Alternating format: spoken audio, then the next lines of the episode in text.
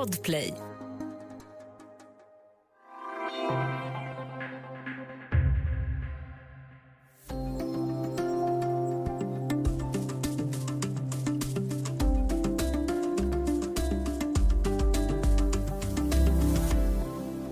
Den ukrainska armén beskrivs ständigt som extremt motiverad och att det är något som ger fördelar i striderna mot den ryska invasionen.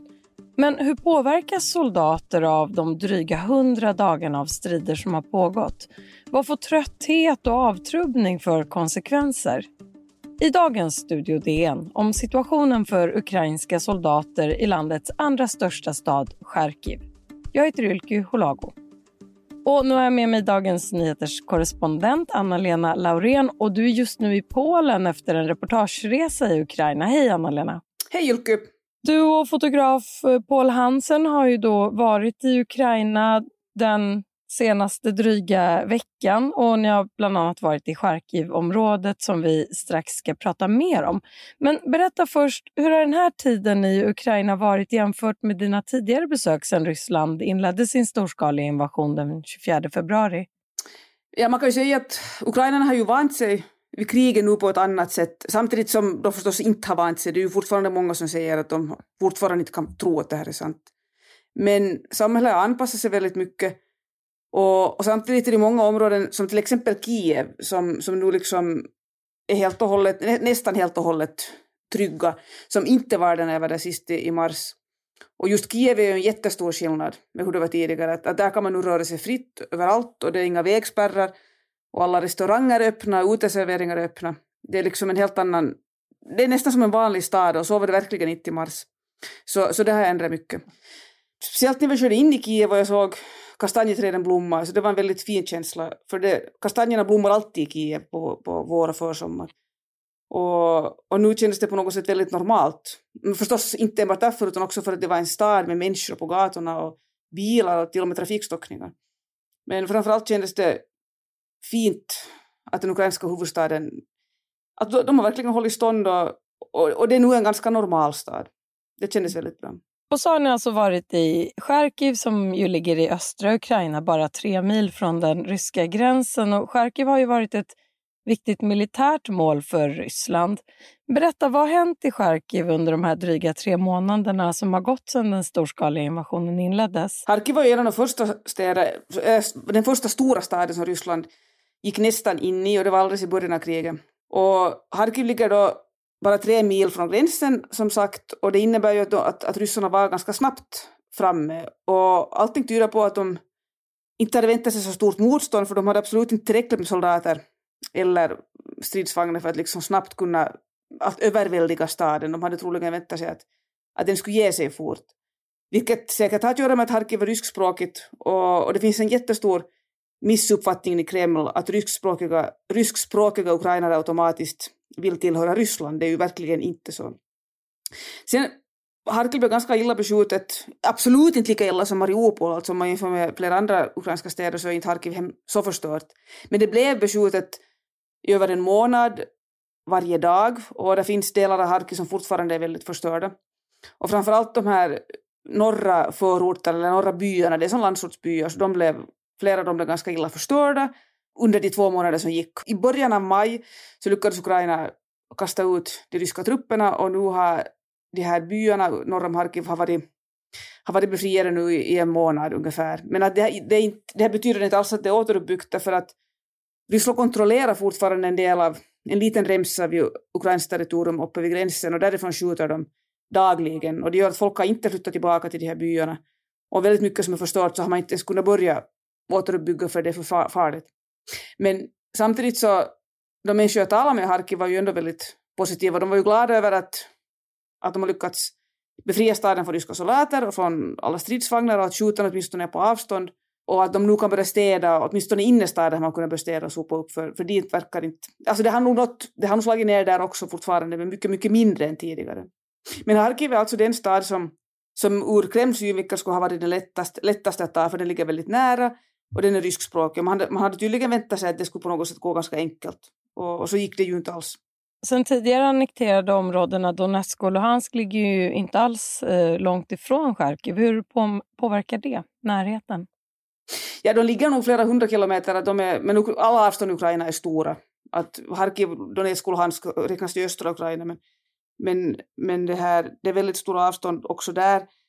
Och, men det påverkar förstås för att det är liksom två distrikt som ligger nära varandra och, och soldaterna som nu försvarar Harkiv, norr, speciellt norr om staden, så dit det skjuts, dit ryssarna skjuter, så de skulle ju behövas nu i Donbass för att försvara Severodonetsk som är Ukrainas sista utpost där. Och det är också därför ryssarna skjuter, för att man vill hålla fast soldaterna. Samtidigt så det är en ganska stor skillnad mellan Harkiv, alltså som region, och Donetsk och Luhansk. Därför att Donetsk och Luhansk är, är väldigt tydliga fabriksorter och det är arbetarklassstäder. Det finns också en intelligentia och det finns också universitet. Men det finns en ganska stor grupp personer som, som liksom har flyttat in under Sovjettiden, alltså då i Donetsk och Luhansk och, som, och, och därför har det funnits en, en större, liksom, en mer fruktbar grogrund för, för liksom de här rysk-separatistiska strömningarna och, och för Rysslands försök att slå in en kil i Ukraina. Medan Harkiv mycket mer är en universitetsstad. Och, som, och, och Harkiv har också en väldigt stark egen identitet och, och, det, var, och det har inte lyckats för Ryssland, varken, varken 2014 eller nu att liksom ta den här staden. Och under din eh, och Paul Hansens eh, tid som ni tillbringade i Charkivområdet så följde ni ukrainska soldater på fältet, eh, bland annat i en by nära staden. Då. Eh, och Det har ni berättat om i ett eh, DN-reportage här i dagarna. Hur beskriver de soldater ni mötte sin vardag? Det är alltid när man träffar soldater så man ska ju vara där ganska länge för att verkligen få veta den verkliga sanningen om hur det är. Och, men men det, var, det var nog flera som jag tyckte ändå var ganska öppna, vilket kanske beror på dels, no, där var flera ganska unga, som, speciellt en, en 18-årig kille som sa att han, trodde att kriget skulle vara som på film, men det, men det är bara fasansfullt, sa han. Samtidigt sa han då inte att han inte vill vara med, alltså han, han vill vara med och försvara Ukraina, men han, var liksom, han hade inga illusioner om vad kriget är efter att ha sett soldater dö av klusterbomber, berättade han. Sen säger ju alltid ukrainska soldater, speciellt när de träffar utlänningar, så säger de alltid att, att kriget går bra och vi ska ta Ukraina tillbaka. Och det är inte, det skulle jag säga, det är inte någonting som de har blivit tillsagda, eller kanske de har blivit tillsagda, men det är inte därför de säger det, utan det är för att de själva behöver tro på det, alltså för att orka med det här kriget, och orka vara vid fronten, och orka bo med bombskydden, så, så måste man ju liksom tro på vad man håller på med. Så stridsmoralen skulle jag nog säga ändå är ganska hög fortfarande bland de ukrainska trupperna fast man samtidigt börjar bli trött. Men, men det är också liksom, man ska aldrig underskatta det här behovet som, alltså i sådana här situationer så måste människor alltid säga att det blir bra. Och det, det, det intressanta är att det är inte bara soldaterna som säger så, det är också invånarna i Harkiv säger hela tiden det här ska bli bra, nu ska folk komma tillbaka, nu ska vi städa upp och det här ska bli bra. Alltså man måste göra det för att orka mentalt. Ja, och I medierapporteringen, inte minst i Sverige, så har bilden av den ukrainska stridsviljan upprepats och nästan pumpats upp i väldigt många fall. Men hur mår soldaterna egentligen efter dryga tre månader av krig? jag skulle nog säga att många är väldigt trötta. De soldater som jag träffade tyckte verkar vara helt okej skick. De har, och där har det varit en viss rotation. Men det var flera som sa ändå att, att, att de inte haft en enda ledig dag sedan kriget började och då ligger de inte riktigt i främsta linjen. De som verkligen har varit i främsta linjen länge så blir trötta och det, och det är sånt som leder till att man sen att man inte alltid, man, man liksom blir lite avtrubbad och man går ut när man inte borde gå ut och man kanske inte har hjälpbehov alltid eller skyddsväst. Och det är många soldater som har dött på det sättet. Och det här är ju ett, någonting som Ukraina snart måste göra. Alltså Ukraina har ju inte mobiliserat helt och hållet. Alltså det har inte varit en total mobilisering i Ukraina ännu. Och, och det är någonting som man troligen måste ta igång med ganska snart. Och där säger ju experterna att, att även om den ukrainska armén har visat sig på många håll väldigt skicklig och, på att strida och den är ju väldigt flexibel och, och man fattar beslut på låg nivå och liksom gör saker och man är inte så alls lika hierarkisk som, som ryska armén. Så är det här mobiliseringssystemet sovjetiskt och mycket ineffektivt. Vilket innebär att, att när man ska mobilisera nya soldater så det är långt ifrån sagt att man får in alla som man borde kunna få in. Vi ska ta en kort paus och sen prata vidare om hur ukrainska soldaters mående påverkar kriget tre månader efter Rysslands storskaliga invasion av Ukraina.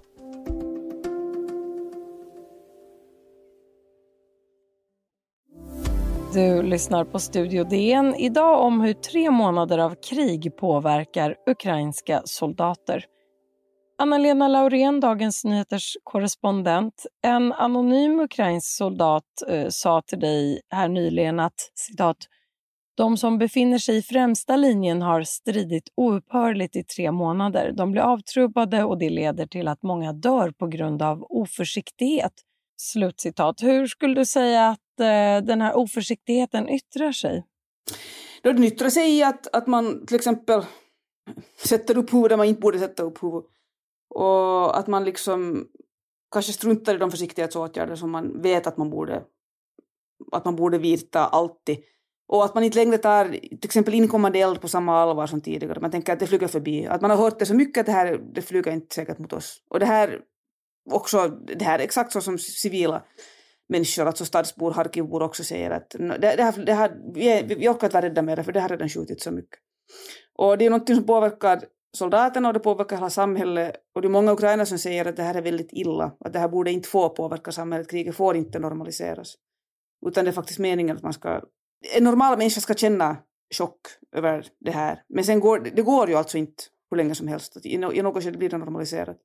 Och de ukrainska soldaternas alltså förluster, antalet stupade soldater, så det är ju en välbevarad hemlighet vad de egentligen är. Ukraina säger det inte utåt. Men en expert jag talade med sa att han tror att vid det här laget så har antalet ukrainska soldater som har stupat troligen ungefär lika stort som antalet ryska soldater.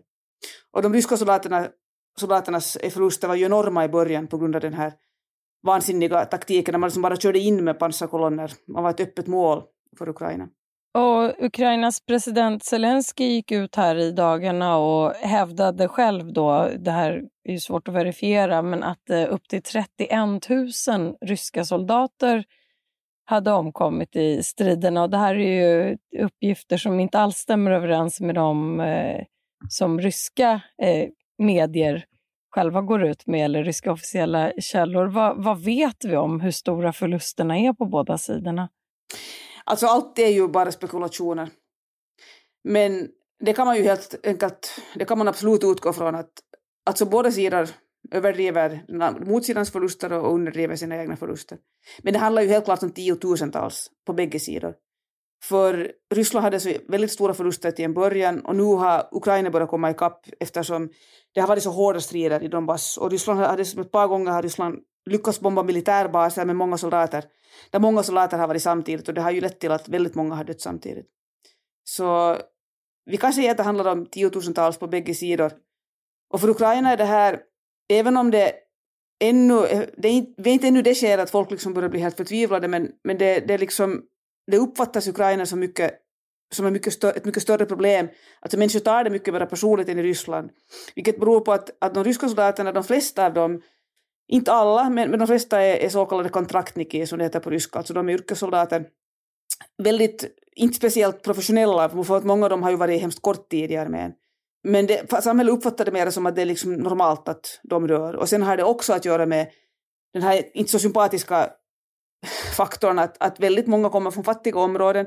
Alltså det här är väldigt mycket en klassfråga i Ryssland. Det är fattiga människor, alltså fattiga väldigt unga pojkar som kommer från Sibirien, Burjatien, Kaukasien, fattiga områden. Och där, där som, det är liksom inte ryssarna i städerna som påverkas av det här och det är ju städerna som proteströrelser börjar när de börjar. Medan i Ukraina så är det ändå en mycket mer jämn social fördelning. Kanske inte helt jämn, men mycket jämnare än i Ryssland. För i Ukraina uppfattar man det mycket mer som, ett, som en plikt för alla att, att delta i försvaret. Och, och därför påverkar det flera olika samhällsskikt i Ukraina. Men samtidigt så är Ukraina än så länge väldigt motiverade, ukrainarna är än så länge väldigt motiverade att, att slåss för sin frihet och sitt oberoende. Så, så jag skulle inte säga att förlusterna nu har lett till att man är liksom någon sån total krigströtthet. Men det är, ju, det är många som är väldigt oroliga. Jag har också intervjuat föräldrar till en stupad soldat och, och det var mycket det var en berörande intervju, han var deras enda barn och han var utbildad ingenjör och hade, skulle kunna göra andra saker men han ville då till fronten och han hade varit länge i armén.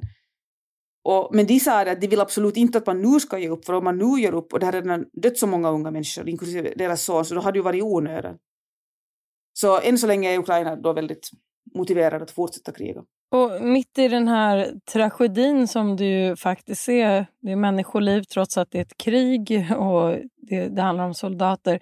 Vad vet de här ofta mycket unga soldaterna om de ryssar som också strider, även de mycket unga män. Hur korsas deras eh, vägar på fältet? Ja, det beror lite på. På fronten, alltså det, det här är väldigt mycket ett krig som utkämpas med artilleri. Det är nästan inga man mot man strider. Så det är inte som det var till exempel i Donbass från 2014 fram till nu, tills nu att man liksom hade skyttegrävarna jättenära varandra, man kunde höra varandra, man kunde till och med ropa åt varandra. Att, att så är det inte nu, utan det skjuts artilleri på långa avstånd. Men det har ju pågått, alltså det har ju skett, det sker ju hela tiden att, att, eh, att man tar krigsfångar, och speciellt den ukrainska sidan har, har visat upp sina, inte bara visat upp sina ryska krigsfångar, det här, ryssarna har också visat upp sina ukrainska krigsfångar. Men ukrainarna har intervjuat de här soldaterna och lagt ut, det finns väldigt mycket intervjuer på Youtube med, ukrainska, med, förlåt, med ryska krigsfångar. Och det finns det också med ukrainska, men, men i Ryssland är det mycket liksom mer det är väldigt iscensatt och det är väldigt korta och man ser att de har fått order om att det här och det här ska ni säga. Medan Ukraina är ju är liksom, det är inte alls lika kontrollerat och det, det, det finns ganska långa intervjuer på Youtube. Jag har sett väldigt många med ryska soldater. Många långa ingående intervjuer och även om den här soldaten ju är i en utsatt position, alltså det inte, han är ju inte fri eller så. Och det är för övrigt mot Genèvekonventionen att göra sånt här. Alltså både Ryssland och Ukraina bryter mot Genèvekonventionen när de lägger ut intervjuer med krigsfångar. Men de här ukrainska intervjuerna med ryska krigsfångar är mycket längre och mycket mer ingående och inte lika riktigt regisserade och det gör att man märker att de har talat med varandra, de känner varandra. Och det är många ryska soldater som, som säger att de inte hade en aning om att de skulle till ett krig, att de hade fått uppgifter att de skulle, att de skulle på en övning. Och det här är någonting, no, några kanske säger det för att rädda sitt eget skinn, men jag har hört så många säga det nu att, att jag tror inte att det är en lögn, utan jag tror att många faktiskt inte visste någonting. Och det går hand i hand med det här som många också säger att, att de inte hade telefoner, att de fråntog sina telefoner, de hade ingen de hade ingen radiouppkoppling, de hade ingenting, de hade ingen aning om var de befann sig. Alltså de körde in i Ukraina och de visste, de visste inte var de var och sen tappade de bort varandra och hamnade ifrån varandra och många dog ju på det sättet. Det som ukrainska och ryska trupper gör väldigt mycket nu när det har blivit på vissa ställen ganska mycket av ett ställningskrig. Alltså runt, runt Harkiv så är det ett ställningskrig. Så man, man skickar upp, alltså bägge sidor skickar upp drönare och, och tittar på varandra. Och de ukrainska soldaterna skickar upp varje dag och det gör de ryska soldaterna också. Jag har inte varit på ryska sidan, det är helt omöjligt att komma dit och bli inbäddad för det är väldigt... Eh, Ryssarna vill inte visa upp, alltså de, de, det är mycket kontrollerat där. Medan då ukrainarna, där är det också kontrollerat men, men, men de, de släppte nu in oss till det här stället utanför Harkiv och, och där kunde man då se på, på de här drönarbilderna att olika hus, man kunde se stridsvagnar gömda och man kunde se hus där det fanns väldigt mycket sopsäckar överallt. Och, och det var då ett tecken på att, att det bor ryska soldater, alltså privata hus eller skolor. Och det här med sopsäckar och, och att det blir väldigt skräpigt där de ryska soldaterna är, så det är alltså ingen myt, utan det här är självsitt när, när vi rörde oss norr om Kiev på ställen där, där ryska soldater har kamperat så det ser rent ut sagt förskräckligt ut. Och för mig är det ett väldigt tydligt tecken på att det är en dålig disciplin i ryska armén. För uh, vilka soldater som helst kan ju gräva en latrin och man kan ju liksom ha någon form av sopförbränning och sånt här, men de har bara struntat i det. Och det betyder ju på att, man, att det inte finns liksom... Dålig, alltså det är dålig disciplin och det har också varit ett problem för ryska armén och en väldigt stor orsak till att det har gått så dåligt för Ryssland. Och hur är det med ukrainska styrkors krigsmateriel, vapen och militärutrustning generellt i relation till ryska styrkors resurser? Hur ser de, de styrkeförhållandena ut där? Ja, initialt så hade ju Ryssland bättre utrustning och nu har Ukraina fått väldigt mycket hjälp av väst och, och det som var väldigt avgörande för Ukraina var de här så kallade pansarskotten man fick från USA och Storbritannien. NLAW heter det från Storbritannien och Javelin från, från USA. Det är sådana här engångsvapen som man, man kan skjuta ner pansarvagnar med. Och det har betytt väldigt mycket för Ukraina och med hjälp av dem har de kunnat stoppa många ryska pansarkolonner. Sen har de faktiskt också börjat skjuta ner helikoptrar med de här pansarskotten. Alltså det går, om helikoptern flyger tillräckligt lågt och, och nu står det och ryttlar så kan man använda det så också. Så det här var det viktigt för ukrainarna, men, det här, men de ser då att det här är inte alls tillräckligt. Och det som de länge nog har efterlyst är raketartilleri som, kan, som har lite längre räckvidd, för de, ukrainarna har då bara sovjetiskt raketartilleri som Uragan som har ungefär 30 kilometers räckvidd. Och nu har de utlovats av USA ett mycket modernare system som har 80 kilometers räckvidd. Och det har USA lovat efter stor tvekan eftersom man inte vill att Ukraina ska börja skjuta in på ryska mål inne i Ryssland, för då kan det utvecklas till ett ännu värre krig. Medan Ukraina då säger att, att vi behöver längre räckvidd för att kunna ta tillbaka de områden som Ryssland har ockuperat, framförallt i Donbass och i södra Ukraina. Och nu har de utlovats det fyra stycken sådana pjäser från, salvpjäser som det heter, från USA och sen ska de få någonting av Storbritannien också. Och det är viktigt för Ukraina men samtidigt säger alla att, att det här är inte alls tillräckligt, att vi behöver många fler. För att fronten är väldigt lång och det som är också avgörande, kan bli avgörande i det långa loppet är att ryssarna har mycket bättre ammunition. Alltså, Ryssland har ju en egen enorm krigsindustri, en av de största i världen. Och deras ammunition är ju mer eller mindre bottenlös. Sen är jag helt säker på att på grund av dålig, dålig logistik så förekommer det helt säkert att de också blir utan ammunition, men, men det finns i, inom armén. Medan ukrainarna inte har samma, liksom, de, de tillverkar ju inte själva sin ammunition, så det, det är inte alls samma, samma möjligheter. Vi ska avrunda det här samtalet, men Anna-Lena, vad säger du om den närmsta tiden? Hur ser det ut? Hur kommer Ukraina att lyckas med målet att, som du har hört soldater säga till dig, ta tillbaka sitt land by för by? Å ena sidan så, Ukraina kommer, kan nog säkert ta tillbaka åtminstone en del av det här, av det territorium som Ryssland har ockuperat här i slut, i det här kriget som börjar nu, den fasen av kriget som börjar nu den 24 februari. Samtidigt har jag nog ganska svårt att tro att man hemskt snabbt åtminstone skulle kunna ta tillbaka stora delar, vilket beror på att, att det är alltid lättare att försvara än att anfalla och nu har ryssarna bitit sig fast både i Donetsk och i, i södra Ukraina. Så samtidigt får då Ukraina in numera vapen och bättre artilleri och, och man är väldigt motiverad. Och det talas mycket nu om att det blir en offensiv i södra Ukraina, alltså i Hersonområdet som Ryssland har tagit under, under sommaren. Ukraina är ganska pressat för att, att ta tillbaka Herson för att det är väldigt farligt för Ukraina om, om Ryssland fortsättningsvis lyckas göra, göra det som man redan har gjort i Donetsk och Luhansk och skapa en sån här, ett område som man kontrollerar och där man inte indoktrinerar människor och där man liksom inför rysk skolundervisning och rubeln och, och ryska mobiltelefoner, alltså rysk mobilnät och allt sånt. Det, ju längre det får pågå desto svårare är det sen att återintegrera allt det här i Ukraina. Så Ukraina har en stor motivation att ta tillbaka Hersonområdet men det är väldigt osäkert hur det ska gå. Det beror ganska mycket på hur bägge sidorna, hur väl de klarar av att, att, att organisera sig själva och hur bra mobiliseringen går. Tack så mycket för att du var med oss idag i Studio DN. Anna-Lena Laurén, Dagens Nyheters korrespondent. Om du vill kontakta oss så går det bra att mejla till studiodn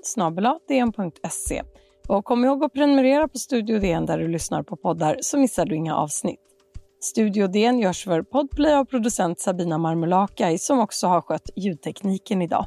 Teknik Jonas Lindskov på Bauer Media och jag heter Ylke Holago.